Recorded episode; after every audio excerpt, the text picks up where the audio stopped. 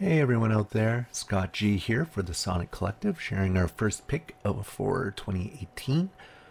We only have a couple rules here at the Sonic Collective on how we pick albums. It has to be at least five years old. It can be of any genre, which I guess is more of an affirmation than a rule, and it has to be an original album. You can't do any greatest hits, any soundtracks, or compilations, but it can be a soundtrack if it's entirely original material composed and compiled for that purpose. And I'm glad that we made this caveat because there's an album out there that's considered one of the greatest of all time. It's usually ranked first or second behind Michael Jackson's Thriller for the best album of the 80s.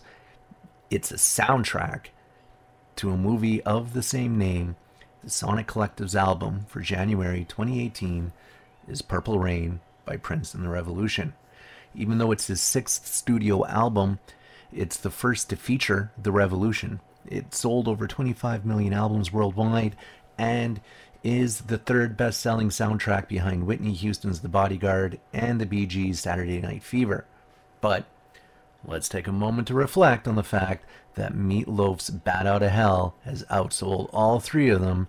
That's right, Greg, I miss you. I've put together a little game plan for this pick to try and really get the most out of the album. Uh, I've, like most of you, heard all of Prince's singles, I'm sure, but never listened to a full album of his. Apparently, this is a real departure from his earlier work.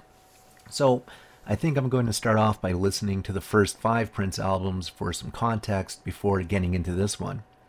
And after listening to this one a couple times, I think I'll also go back and watch the movie. It's been a decade or so, and I, I, honestly can't even really remember most of the movie. So it's going to be fun to see where the album matches up with the scenes and the themes in the movie. We all know the soundtracks get their own awards because they play an important part in movies, and judging this album not only in the context of an actual studio release but in how it supports the movie that it's made for is going to be a little interesting new flavor to what we do for me. Now, whether you go all the way down the rabbit hole with me or if you just want to give the album a couple listens, I really do hope you join us at the end of January to discuss Prince and the Revolution's Purple Rain. Cheers.